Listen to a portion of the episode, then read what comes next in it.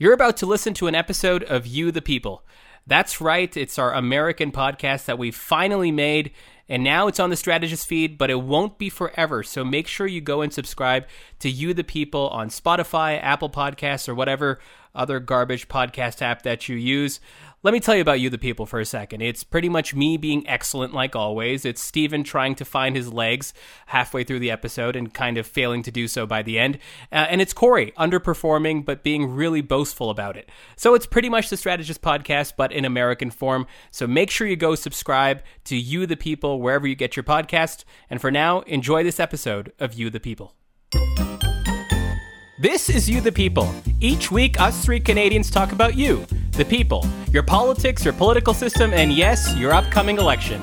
And with me, as always, Corey Hogan and Stephen Carter. Guys, how's it going? It's going really well. I've enjoyed uh, this evening so far. Everything's unfolding just the way I'd hoped it would. Well, I'm very excited about this episode. I've got two beers in front of me, and I intend to take a drink every time Stephen Carter says Kamala wrong. Oh yeah, hour. you know what? We we refer to the candidates as Biden, Trump, Pence, and Harris. So uh, we're not going to create a new rule uh, for a vice presidential candidate just because she happens to be a female. She will be referred to by her last name. And when what's her first name, just for the record? That's really not important. What's important okay. is you know, that I'm just going to drink to that one right now. and can we also drink to any time uh, on this episode Stephen says that uh, uh, political currency is money, uh, and that money is time. political currency. I make one mistake I just, one time, I just, you guys I, are all over me. I just want to be able to drink. As a non-drinker, I will drink to when you say that, Stephen. Uh, and Corey's already drinking to that. I, I, said it, and he's drinking to it. Uh, but it's going to be an interesting week. Should we jump into the headlines? I think we should. Let's do it. Let's jump into the headlines. Our first headline Trump admits to opposing funding for Postal Service to block more voting by mail. You know, for a guy who is known to have a lot of mistruths, a lot of lies, he sometimes tells the truth a little bit too aggressively and directly. And I think this is one of those situations. Corey, what do you think of this by, by Trump? Yeah, he's he's like a Bond villain in the '60s. He's like, now let me tell you my plans. Uh, no, are you sure you don't want to wait until my death seems more? No, no, no. Let's do it now. Uh, like like he does this all the time. He he's he's um he's unable to kind of even keep it, like uh, the secret, I suppose. And I guess we should all feel very fortunate for that, uh, except for um, the fact that nobody seems to care when he says things like this. He still has a shockingly high level of support. Carter. I just can't imagine. You know, uh, we've we've had this normalized now, where he says the inside parts outside, and and everybody hears that, and and now we just kind of walk past it. Like, of course, that's what he's doing. We all know that's what he's doing. He's trying to to slow down the postal service so that people don't trust the mail-in votes. He's already said that's what he's going to do because that was the other thing he said. You know, the, the, he said that the election is going to be fair and he's we should try and postpone it. You know, this is the this, these things that he says need to be start being taken as honest and true and real, and we need to blow them up to the size of, of their actual import. Um, because this you know these things trying to rig an election trying to steal an election is a pretty bad thing to do under normal circumstances. Corey? Well they I, he does this thing and i don't know if it's intentional or accidental but by just being so overt with his incredibly gross plans i, I think there's a big chunk of the population that says, well, there, there couldn't be anything wrong with it because he's not even trying to hide it. Mm-hmm. Uh, but just because he's going out and saying that he's going to you know, essentially commit a crime against democracy itself doesn't doesn't mean that's okay. I, I guess I guess what you guys are saying is we need to start the Trump truth tracker. It just tracks all the truths that he says and and things that he's actually done and executed upon. The naked, uh, obvious Machiavellian nature and like the lack of subtlety to any of this is, to your point, Corey. I think what makes it hilarious. Uh, speaking of lack of subtlety, I want to move it to our next headline. There's a lot to unpack on this one, so stay with me. Uh, Bernie Sanders. I'm going to say this again just so you get it, okay? okay? Bernie Sanders endorsee Cardi B to critic Carole Baskin girl, you killed your goddamn husband. Now, there's there's a lot to That's like 2020 bingo. That's awesome. Oh, yeah, yeah, The headline had everything. Uh, I don't know. I don't know if uh, Bernie endorsee Cardi B is the is the part of the headline you want to focus on.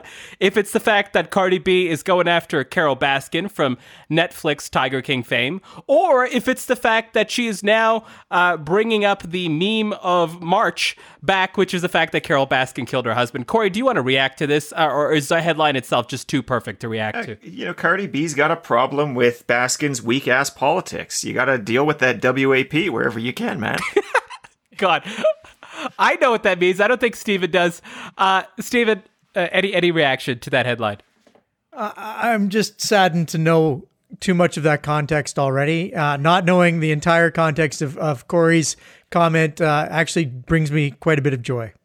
Uh, Corey, for your uh, entertainment pleasure, the sub headline was uh, Carole Baskin, noted WAP critic. So just so you know, I'm not even joking. That was the sub headline. And finally, our third headline the United States calls for shower rules to be eased after Trump hair complaints. The U.S. government has proposed changing the definition of a shower head to allow for increased water flow following complaints from President Donald Trump about his hair routine. Now, I think we could have stopped it at President Trump and shower. That's not what this story is about. It's actually about him wanting to redefine the water flow on a shower head. Corey Hogan, the important election issues, uh, T minus 85 days or so. what do you think? this is this is not the first time he's taken on uh, water flow in, in bathrooms. You remember when he was talking about you've got these low flow toilets that, that essentially don't don't flush anything. Uh, like the, the insight it gives us into his bathroom routine is horrifying. and this really, really closely ties to the first point. He can't keep anything internal, man. Like, like we know that that he's blocking toilets, he's cracking porcelain all over town. We know that he can't wash whatever's in his hair out of his hair because of these low flow shower heads. It's just crazy to me. It's great. I think we've got an episode titled "Cracking Porcelain All Over Town." Carter, do you want to do you want to react? Well, this is why the first headline gets no traction. I mean, you followed up with Tiger King and and Carole Baskin killed her husband, and then you finish with low flow uh, shower heads. These are the issues that the, the president feels comfortable tackling, not anything to do with healthcare, not anything to do with uh, you know election. You know, like th- this is just so stupid. This is mean, there's not even votes to be won here. Is there a big showerhead lobby that I missed out on? Is there some sort of uprisings in the streets that are demanding higher flow showerheads? How how is this a thing that we're dealing with um, with less than three months to go in, in an election cycle? It's just beyond my. Oh, we reacted with laughter, guys. This is not. We're not setting ourselves up properly. This is. Uh, we'll, we'll, keep we'll keep good note of Trump and uh, Showergate, both definitions of that, as we go forward, because we of course know that the Michael Cohen book is coming out, and the Cohen book uh, does have some intimate details uh, of not the showerhead variety. All right, let's move it on to our first segment. Our first segment, you have your ticket. So, guys, D- Joe Biden has selected his vice president. Uh, Stephen Carter, the full name of the vice presidential pick for Joe Biden, please, uh, just so the crowd and the audience is aware of, of the full name of the senator from California that Joe Biden has selected. Vice President nominee Harris. Yeah, right. Okay. Ed Harris or uh... Kamala. what am I saying wrong? Kamala, uh, right? That's that's okay. It's not I bad. Read it, I read it. It's hard to read it. It's like comma and then add an LA. Like that doesn't make sense to me. So that, we that did a whole video. That I makes actually ton of sense. Bad. When that we did the whole how to say Naheed Nenshi video, I'm still saying it wrong. We did a whole video about it. I'm still saying it wrong. So I'm not great with pronunciations. What do you want from me, Carter? Let, Carter, let's go to you first. Uh, let's let's talk about the pick in, in, in particular. Surprised? I mean, she was the front runner. She was who many expected. But what's your take on on what you heard uh, with the Joe Biden tweet uh, picking uh, Senator Harris?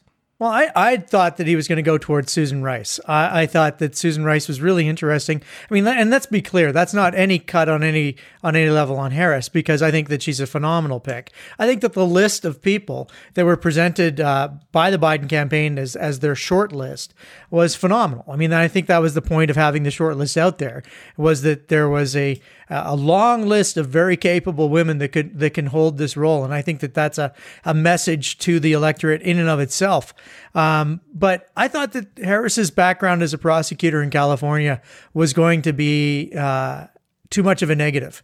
Um, obviously, that was weighed against uh, her her strength in debating, her strength as as a politician. Um, her her immigrant story as a as a family of immigrants that that have come to the United States. All of those things tell uh, a wonderful campaign story that that does dovetail nicely with with Joe Biden's inherent whiteness. Um, you know, it, that is I think going to be an interesting ticket.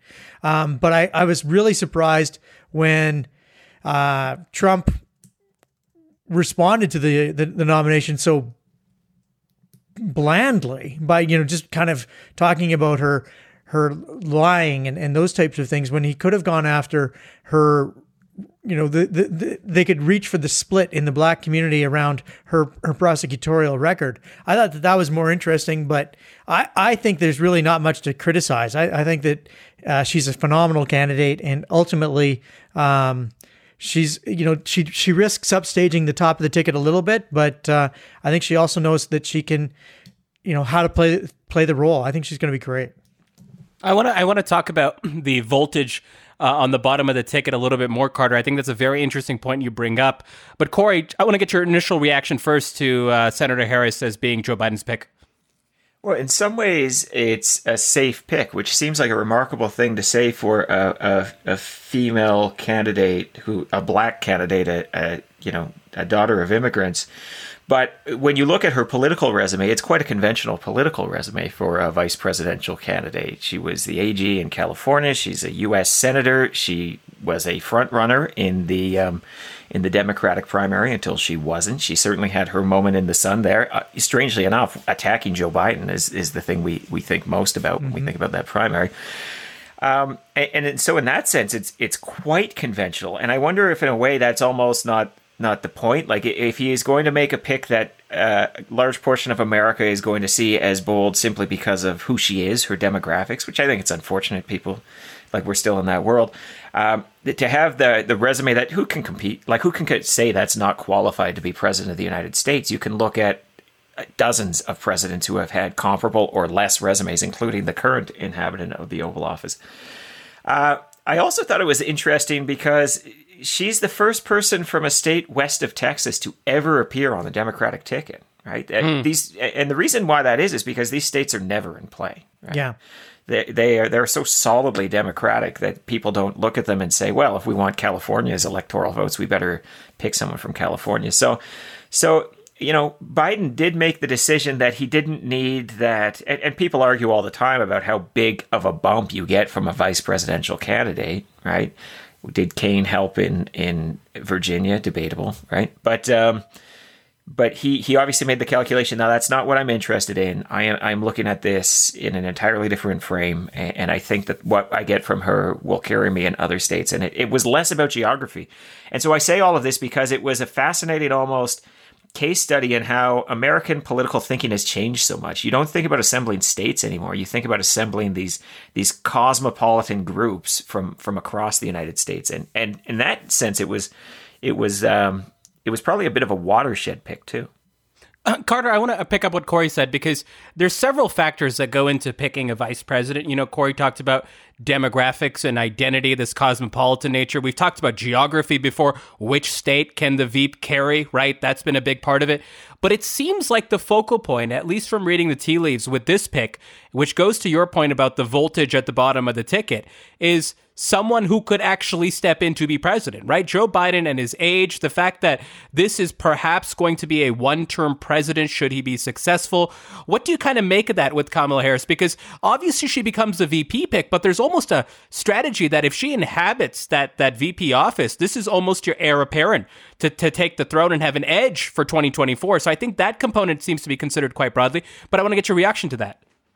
Well, I think that, you know, there used to be a, a, a thought process around the vice presidency that it was it was just a, a vacant position. Um, you know, the line in Hamilton, uh, John Adams doesn't have a real job anyway. Uh, you know, th- it just was. They, they, they don't have any particular role. There is no expectation that the uh, the fir- the vice president fulfill any role, much the same as you know the first lady of the United States isn't expected to fulfill any specific role.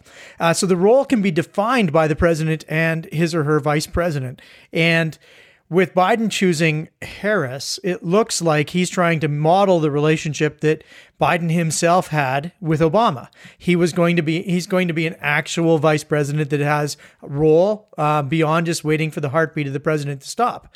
Um, so that that gives uh, gives us a real signal that this is going to be a working partnership as the uh, as they move forward, and and probably more so than the working partnership that we see between Trump and Pence. I mean, it wasn't that long ago. Mike, you know, Vice President Pence was asked to be the um, the head of the healthcare task force into into COVID.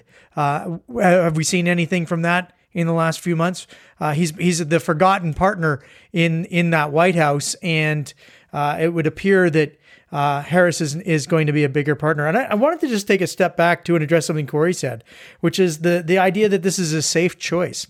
One of the things I've been looking mm. at and thinking about a lot is because Biden said this early on, right, in the debates prior to him even being selected as the Democratic nominee, that he was going to choose a woman. This then shifted all the thinking and to the point where we can now actually say that a, a, a visible minority, woman of color, woman, like a, you know, all of these things, all these words put together that have never happened really before. I mean, all of that is now a safe choice, right?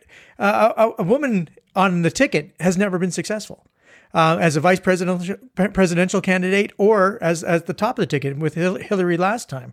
Um, it's a so pretty small set you're you're gathering from. It doesn't there. matter. It's still it's a small set, but it's still the set. The entire set has been has not been successful. So to be at a safe place, and I'm not arguing. I think this was the safest, you know, one of the safer choices. But I just think, you know, that the the discussion point that this is now a safe choice is is amazing to me. Corey, do you want to react to that? Yeah, I think that's in many ways it makes me think if that wasn't just brilliant tactics by Biden, because you're right, he defined a universe, and over time, uh, the the centrist, uh, you know, uh, women of color became the safe choice. But you know, that would not look like a safe choice in America and a lot of other contexts. Uh, it was not so long ago that Barack Obama seemed like an incredibly unlikely choice for president of the United States. Other thing I want to react to you said, have we seen anything from the COVID task force? Uh, yeah, lots of COVID. So maybe they just misunderstood what they're supposed to be doing there. Like uh, maybe Pence is really good at his job. He just doesn't know what his job is. So. Corey, I want to go back to you, Carter. I know you, want you're itching to get in, but but on this front, Corey, you know, when we talk about safe choices, we talk about it from the fact of where her politics lie on on that conventional spectrum. You just called her a uh, a centrist, right? So, uh, you know, do you feel like a pick like her? perhaps alienates, further alienates the progressives of, of the Democratic Party who maybe were hoping for a Warren or someone in the mold of a Warren to, to carry the, the left flank rather than perhaps the cosmopolitan identity angle for the party. Well, Go ahead, Corey. Yeah, maybe, but I, I think that the calculation was made, and I have to trust it was made based on good data. That um, that the the left flank was animated regardless because of Donald Trump and the existential threat he has, uh, you know, created to America itself. You know, they, they're they're going to vote. I think was the calculation, and really where there was going to be ground won or lost was in the middle, was with a, a more of a, a centrist group. When you start talking about those midwestern states that went for Trump last time. I'm sure Joe Biden was much more concerned with whether he could carry those than whether liberals in California were going to be upset, you know, frankly. Well, I think the liberals are taking uh, some pretty str- significant strides forward in their in the way that they're knocking off uh, incumbent congressmen uh, and women in, in, the in the Democratic primaries. Uh, that seems to be where the battle's being fought and won. And when you when you see the high profile, um, you know, liberal uh, Democrats uh, like AOC standing up and, and they're just full throatedly falling in behind Joe Biden and the ticket because um, they know that the party's moving to the left. They don't have to. They don't have to win every battle. Uh, there's a certain maturity and intelligence that's developed over the last four years of the left because you're seeing. Um, more of that wing of the party get elected and have positions of power. So I think that they're uh, the primary objective right now is to defeat Trump. Um, you still see a few people talking about, you know, I can't I can't fall behind, but it's it's just it's minuscule compared to uh, some of the the challenges that Hillary faced uh, only four short years ago. Carter, I want to move on to talk about the schism that is present in, in, in the Kamala Harris or Kamala Harris. Look at that, I even got it wrong. You're confusing wow. me. God damn it. Corey, I got a drink? Please, It's thank hard. you so much. Yeah, there you go. Senator Harris, look at that. Uh, but I want to talk about that. But before I do, very quickly, I want to do a quick round with you guys.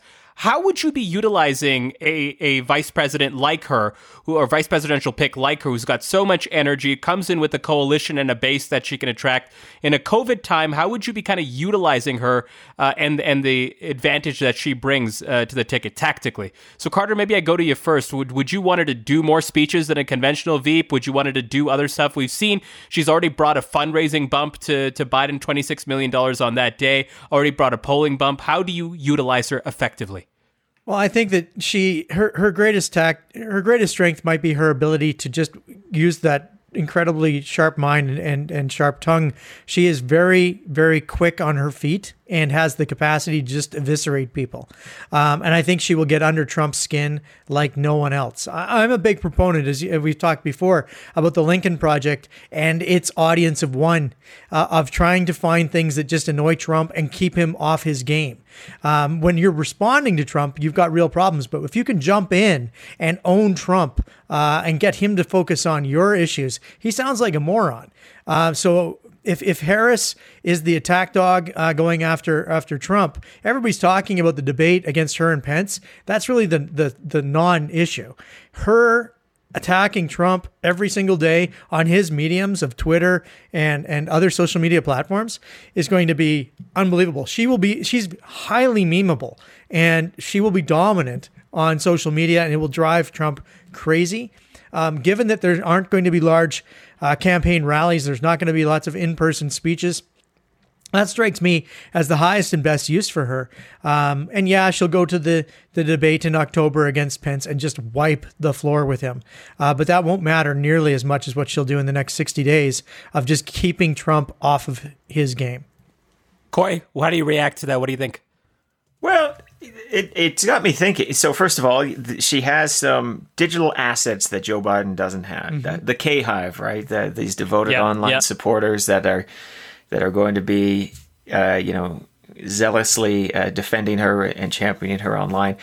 I I was thinking about though what what Stephen just said here. This this idea that uh, Harris is going to keep Trump off his game, and have we ever seen that? Have we ever seen a president fighting with the VP candidate? Because that's a fascinating notion to me. The idea that Trump is going to focus his energy down ticket and Biden is just going to float above it. And and if that's the intentional strategy, I can see a lot of logic in that. Now, whether it, whether it will work long term, TBD. But um, it's really fascinating. I mean, if if they're looking to make the contest more Trump Harris, I'm saying if the Biden campaign is because they think that there's a real advantage to that. Um, that that's a that's an intriguing strategy approach uh, that that I think is is definitely worth watching. So I now want to talk about the Republicans. How would you be going after Kamala Harris if you're the Republicans? It doesn't seem like the Donald Trump uh, birther strategy, which he unleashed today by throwing in the fact that, oh, I don't know if she's eligible to even be VP is the most effective one, but maybe you guys think it is. But if you're the Republicans right now, how would you be going after Harris? Would you be going after Harris? Is it just bait to be going after her and spending any of your useful oxygen with less than 90 days left going after her? And maybe, Carter, I'll start with you first. Well, I think that the, the Republican strategy, the only strategy they have left is is essentially voter suppression and trying to keep people from voting. And and there's a really interesting strategy with Harris around that. She, you know, digging up all the dirt on her and her prosecutorial record at the Black Lives Matter moment, there is an opportunity to kind of you know take take the good and, and turn it against the perfection that is, is expected. Harris is is good. She's not perfect. She will have made mistakes uh, when she was AG in California, and that gives you the opportunity to uh, jump in and kind of divide and get people thinking that maybe she's not good enough, and because she's not good enough, maybe we won't go out and vote for that Biden guy. Um, that that model of kind of dividing into her strength, which would be probably be viewed as as um, African American population, um, that if if you were able to s- markedly reduce voter turnout in that population because they no longer supported her, then that would be a very positive strategy.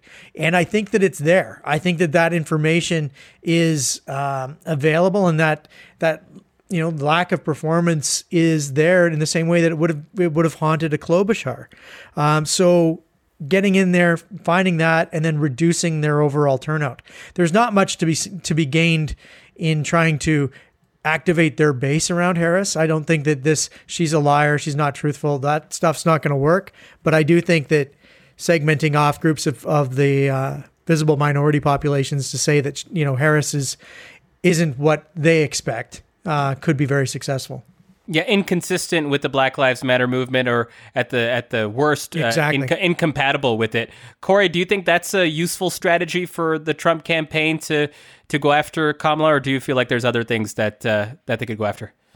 No, uh, you know, uh, you mentioned. I, I think we do need to address this this birther uh, accusation that was put out. This totally crazy. I'm not a lawyer. None of us are lawyers, but I can still read a legal opinion, and it's black and white. If you are the child of anybody but a diplomat and you're born in the United States, you're an American citizen. And she was born in the United States. She is an American citizen. The the particular immigrant status of her parents is is totally irrelevant. But the idea that Newsweek published this tripe that suggests that well maybe her citizenship is in question is is you said maybe maybe you do think it's a successful strategy. I don't, but I actually think that this is um, this does bridge me to a point that I want to make, and that's that if the Republicans activate their base against Kamala Harris, they may find that they're going to bring out a lot of ugly, right? A lot of ugly, and that could turn off some suburban swing voters and some moderate voters in general who might start saying, oh, big time yikes. Like, I do not want to be on the same side as those people throwing those, you know, racial epithets and, out, and whatnot out there. So if I'm the Republicans, I, you obviously have to react to the VP pick. Um, but I am encouraging Trump not to take the bait. I'm saying let Pence deal with it. She's a vice presidential candidate. You don't fight with a vice presidential candidate. You fight with the pres- the presidential candidate, and um, and I would move off it in relatively short order. I don't think that Trump has anything to gain by fighting with her. I don't think the De- Republican Party as a whole has anything to gain by elevating the fight writ large. So, so like this is this is the pick, but but move on. Like you have to respond to it, but move on. I'm also going to move on to our next segment. You're on mute. Guys, the extended Zoom call known as the Democratic National Convention starts on Monday, and I wanted to talk about the realities of. You get it now, right? You, uh, the, you're on- do. Very Yeah. good. It was very good. Took me a minute. You're welcome. Uh, uh, it's it's what I'm here for. Uh, my only value to this podcast, guys. I want to talk about this Democratic National Convention because it's not going to be like the ones uh, of of yesteryear or of previous cycles. Uh, but I think I want to start here because we know that political conventions in the past have given candidates a bump in the polls for a simple reason. They get this four day advertisement. Uh, we now have figured out that uh, the networks are going to cover one hour of each evening of the four nights from Monday to Thursday. They're going to cover the main speech that Biden gives traditionally on the last day of the convention. Uh, but perhaps we start here, and perhaps I start with you, Corey, which is what do you think the rules of political stagecraft that we've talked about conventionally in both Canada and the United States and the US kind of being experts of filling in these conventional convention halls, having these massive roll calls, just this ceremony, pageantry, background, stagecraft. How does that clearly it has changed, but a, what do you think the change has been? And B, how do you kind of reconcile it with our current moment uh, as the Democrats head into this convention next week? Yeah, well, I will say that it's obviously very different in that the medium is different, and as as good old Canadian boy Marshall McLuhan reminds us, the medium is the message here. And um, I guess here's the thing that the Democrats have to be careful about, and I'm sure they've given this a lot of thought, and I'm not breaking any minds over at the DNC, but everything's going to have to be very different. The speech is going to have to be very different than the normal acceptance speech. Imagine a normal acceptance speech, these big applause lines and this thunderous roar from the crowd. You don't have any of that. You don't have any of that. It's got to sound more like an address from the Oval Office where where you are speaking and you are poised and you are talking, but there's a cadence that's entirely different, right? He won't have that crowd energy to feed off of. It would be a mistake to try to recreate the conventional convention speech. they've got to think about what's going to play in this medium. And this medium has limitations. I've talked about the lack of crowd being one of them, but that's not the only one. Like the, the, the whole sense of space is different on a quote unquote Zoom call. And obviously they can do video and they can make it look a little bit more polished and whatnot, but, but it's not, um, it's not going to come off the same way conventions have of days past. So, in some ways, rather than making it look like a diminished version of 2016 or 2012 or 2008, they need to make it look more different. If that makes mm. any sense, they, like, like it's its sort of, own thing. Like it's not even a convention; it's its own thing. Don't even put it in the same family. It's it's its own thing. Don't compare it to conventions of past. It's going to feel different. It's going to look different. It's going to seem different. So, so that that rolling out of the speeches and whatnot can be done, di- you know, in a, in a different fashion. It can seem more like a constructed product, like a television show. That's the medium you're in now, and and that's what you need to lean into. You can't. It, like Zoom, Zoom sucks for so many things. It sucks for a sense of networking. It sucks for a sense of energy. Your you're on mute line is very apt. Um, uh, there's a certain awkwardness to all of it, and it's it's very similar to just seeing a, like a live feed of a double ender or something. But like if if you're kind of cutting between, it's there's a reason we don't just do live theater yeah. on TV, right? I mean, yeah, unless, Hamilton, you're, unless you're Disney Plus. yeah. Hamilton, notwithstanding, but That's you know, true. it was. Uh, it, it just it's it doesn't quite work. And i don't think the democrats want to try to make it work. You know carter you and i are, are big fans of of comedy. And i, I want to bring up a, a, an analogy that bill burr made which is that he would walk on stage performing at a theater of 1200 2000 people and he'd have multiple sets that he could do in his pocket. And depending on the energy and the feedback of the crowd that particular night, he could just go in one of several directions. He would just read the room with the vibe and say, oh, this is this type of room tonight. They're a shit audience. I'm going to give them this sort of over the top material and pander to them uh, less than I would if they're a warmer audience or if they're an audience that had a little bit more of a chill vibe. And with to Corey's point, you get none of that feedback. And that is so important in the political speech making too, because of course, course, as much of it is scripted, a lot of it you you kind of hold back certain cadence, certain you know delivery notes, certain even segments of the speech you per- uh, perhaps reorganize in your mind, knowing the vibe that you're getting. With that all absent, what do you kind of make of what what Corey's mentioned here? Well, the problem with political conventions is it's not like looking at the Bill Burr of comedy. Instead, it's looking at like the Jim, Jimmy Fallon of comedy with a group of shills in the audience who laugh at every yeah. joke that you've written. Um, and and so uh, it actually can be quite off-putting when you're watching a normal convention, watching and listening to the the shills in the audience, the the ten thousand or eight thousand people wildly applauding uh, about how spectacular the speech is, and you're sitting at home, kind of going, "Well, that that was an applause line." Like, I am not even sure I can understand that.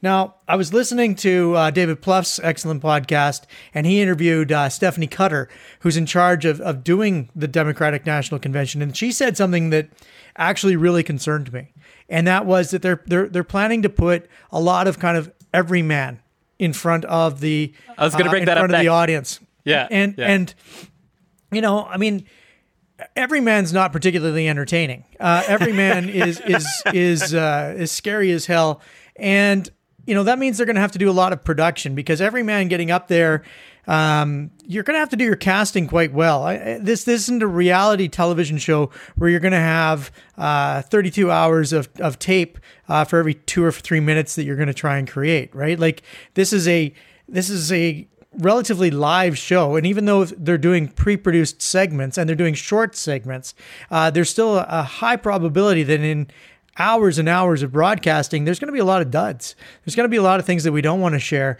and that we don't find uh, particularly interesting. Now, I guess that's okay. Not every television, not every line in every television show is the shareable line.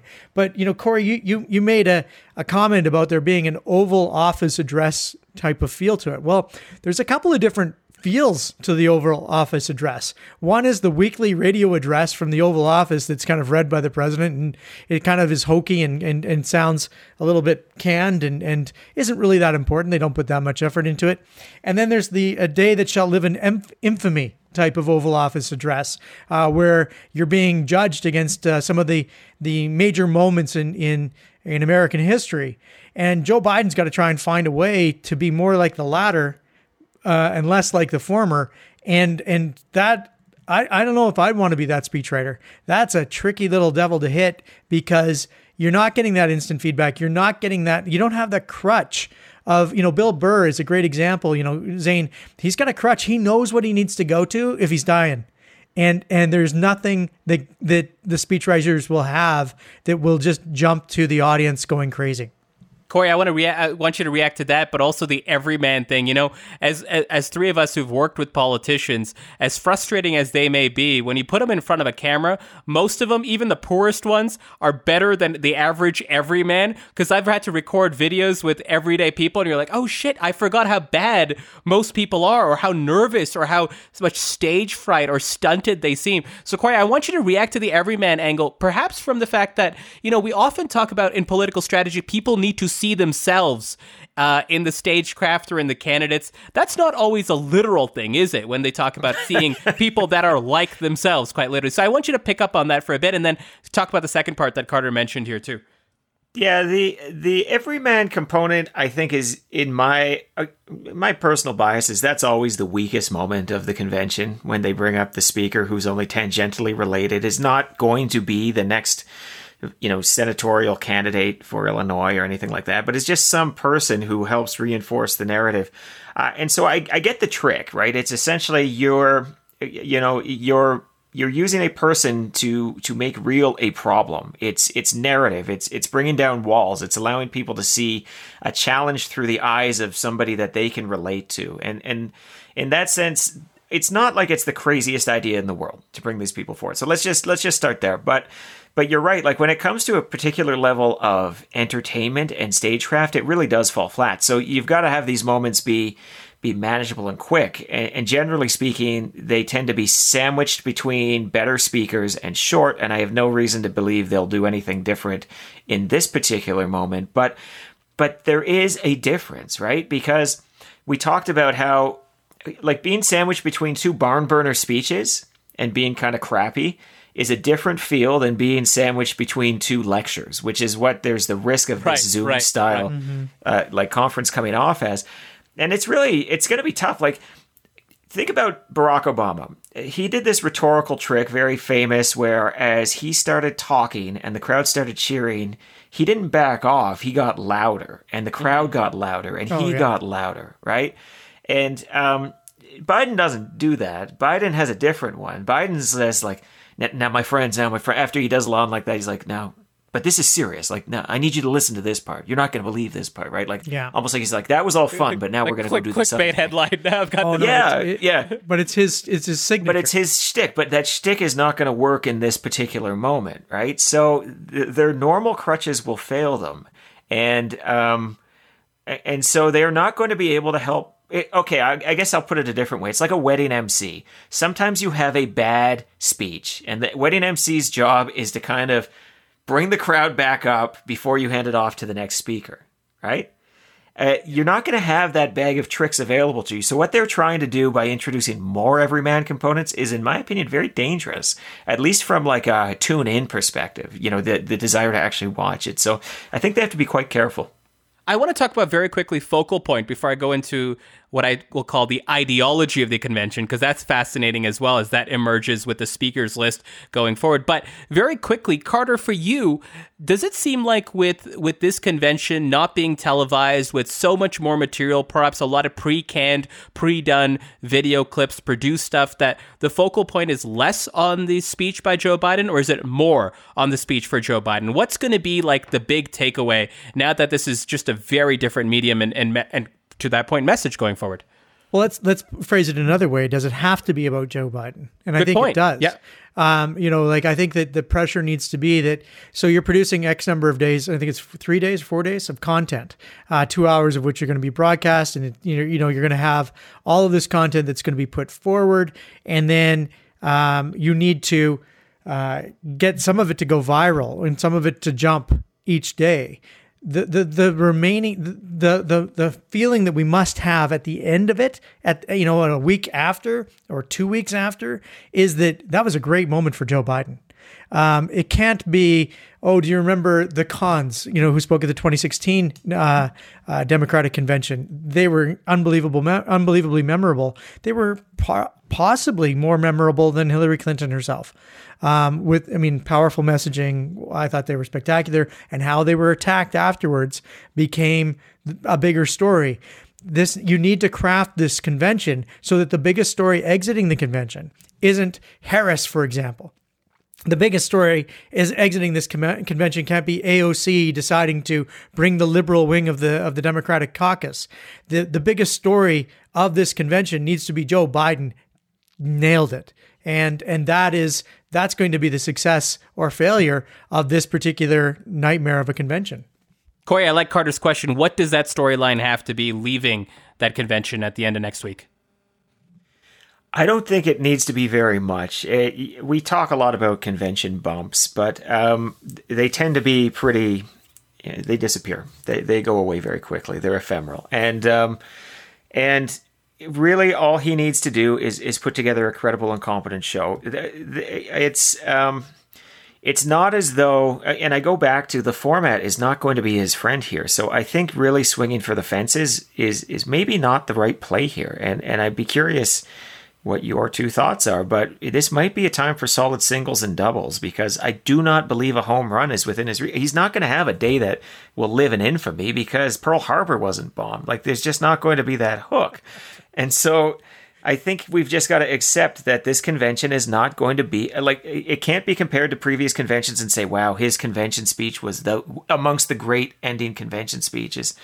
It's got to be something different, and, the more you can change it, and the less you can be compared to those previous speeches, I think the better off you'll be. Now, one thing that I've been meaning to say here, uh, Zain, you said something really interesting. You talked about like Kamala Harris getting the edge for 2024. Yeah. That's that you know that that's like a one term president, right? That's well because of course Joe Biden's not going to run at 82. I think we all accept that. He is a very old man, so in many ways, uh, maybe what he needs to do is just make sure people don't walk away thinking, "Holy shit, Joe Biden is 78." That might be a win for the Democratic convention. You obviously I, didn't see the the video of him riding a bicycle, which even Zain can't do. Actually, so, okay so I was I was making fun of that video. I said the bar is so low. He's riding a bicycle, and then Gordon Ramsay is is that no? It was Simon his, Cowell. Simon, Simon Cowell, Cowell broke another his back. mean British guy broke his back, and uh, and then I thought, a- okay, I guess maybe there is a difficulty level to that. Shit. I want to talk okay. about two things very quickly. You know, the theme of this convention that the Democrats have put together is uniting America, but it seems like it should have been uniting their party because what's emerging, at least from this this social democrat class of the party, which is now, let's be totally candid, bigger in size than it was in 16, more powerful than it was in 16, getting more powerful every day, perhaps even pushing the Biden policy to be the most progressive that we are going to see from a presidential candidate. Uh, but we're seeing that AOC, for example, gets a chance to speak, but she gets a chance to speak for 60 seconds. That is actually how long she gets. Andrew Yang felt like he wasn't invited uh, and actually complained about it on Twitter, and then he got invited today. Uh, and you got people like Bloomberg and Kasich and other people. So there's been a lot of criticism that this is almost a centrist hoedown. Carter, to your other point, or from our last segment, where you said that the social democrats or the liberals within the Democratic Party were getting smarter about uh, their place and not trying to pick at everything as as a hill to die on. Should the convention be one of those things that they continue to fight or continue to complain and grapple about going forward? What do you think? No, I mean I think that the the time for fighting is when you're in, you know you're you're dealing with a speaker and trying to figure out legislation that's going to be passed, uh, fighting for your Green New Deal, fighting for uh, legisl- you know the Medicare for all idea. Um, you're not going to win that at the convention. Th- that's not the place that you're going to walk away with everybody agreeing that you're going to get your policy initiatives forward. Uh, what you need to do is be is be uh, good soldiers and ensure that you're not the excuse for a Biden loss. Um, you need to make sure that you're you're all there uh, and and ultimately uh, winning the Senate, winning the House, and and winning uh, uh the presidency. That that's you know we we have seen what happens when you say, well, they're both bad, right? Hillary and, and Trump were the, the, the exact same. You know, Susan Sarandon suggested that perhaps it would be better to have Trump. Where the fuck are you, Susan? Where are you? Like, is this what you wanted? Is this what you expected? fuck you, Susan. Like this, this needs to be realized as as uh, yeah, sometimes the the worst is the worst. Um, so you know, get on get on board, and and if you want to fight for change afterwards, fight for change afterwards. I think we've got another contender for the episode title. Uh, Corey, same question to you, but phrased in a different way. Let's say you're advising the Justice Democrats right now, right? The leading social democrat wing within the the Democratic Party. Uh, they see that they're kind of shut out in this centrist hoedown of a convention. What are you advising to them right now? Well, uh, Stephen's exactly right. You don't want to be blamed down the road for, for Joe Biden losing if Joe Biden loses, and so that is going to create a bit of a, a whip, right? You're you're not going to want to get out of line, but I think there's a there's almost the improv opportunity for the for the, the left of the Democrats. The yes and this is a great start, but we are going to push further and and to run almost a parallel, more aggressive policy strain uh, in conjunction with the convention, because you got to keep in mind the convention's not a real place. It's going to be online. And frankly, the centrist Democrats are not as strong in that space as as the more progressive wing of the party is. So you do have a lot of opportunity to to kind of consume the conversation and and if done in an artful fashion you can make it less about undermining Joe Biden and more about almost throwing a shot across the bow and saying like hey listen like we're here for you but like you you're on this much rope and um and and and, and we're going to keep trying to push this agenda further farther faster Okay, let's move it on to our final segment overrated or underrated. Okay, guys, here's our first one. Stephen, are you ready? I'm going to you first. Okay, I think I'm I ready, got, yeah. I, I got a thumbs I give up. a Art- visual signal. I give a visual signal in an audio medium. It was that's yeah, good. no, that's good. It's it's you're you're a pro at this. yeah. Stephen, everything considered, everything that we've talked about, the first one kind of a gimme, but I'm curious to hear your thoughts. Conventions, overrated or underrated? overrated. I mean, the, the the bumps that used to come. I mean, back in the day when you were trying to figure out who the candidate was going to be, that would be pretty interesting. But there's really nothing that comes out of these conventions. You don't you get the vice presidential nominee uh, before the convention. You're not surprised in any way, shape, or form. They're trying to produce them as four day commercials that have some sort of length that lasts beyond the actual convention, um, which is good. I mean, that's what they're trying to do. I, I would do the same thing, but it's not like uh, the bumps last as long as they could, uh, and it's not like the outcome of the election is going to be determined in the next three weeks. Corey, same question to you. You know, I'd be remiss, by the way, if I didn't mention that conventions in Canada, very different beast, right? I have perhaps Very different, different, mecha- yeah. mechanical purposes. But let's talk about the scope of the United States. Conventions overrated, underrated. I think they're rated about right. I think they are overrated amongst the political class. Certainly, they are given way too much ink and way too much oxygen by uh, writers and pundits. But when you think about the public as a whole, they're not consumed with them and they check in and they are an opportunity to define narratives. And I will tell you, uh, Donald Trump, you can run the tape on this one, but Donald Trump's convention speech in 2016 was the first time I thought, oh shit, this guy could win. Like this message will sell with some people. His his order speech, he was not delivered particularly well, but especially when I read it in advance, and you guys will recall we were all on Canada's national broadcaster talking about this. Yeah, like yeah. it was uh um, it was a moment where you sort of looked at it and you said, oh, "Shit, he, he might he might actually have a line of attack that's going to be pretty pretty good here." And so, so all of this testing of lines, all of this narrative crafting in the background, really comes to a head at the convention. And from this point on, it's um, obviously people still react to it, but but but but this is the moment where the curtain comes back on all of that stuff. And yes, they've they've they've field tested a bunch of the pieces ahead of time, but all to say, it's not like they don't matter. They are still a bit of a starting pistol for the U.S. presidential season. And I think that they are an opportunity for people to turn on primetime television and see what the argument that is being pitched to the nation is. Uh, so I'm not going to call them overrated, uh, not with the public as a whole. Um, with the pundit class, certainly uh, too much conversation, but but they're they're still a pretty big deal. Corey, I'm going back to you. So i this next one is contextual to 2020, the utility of the VP pick in 2020. Overrated or underrated?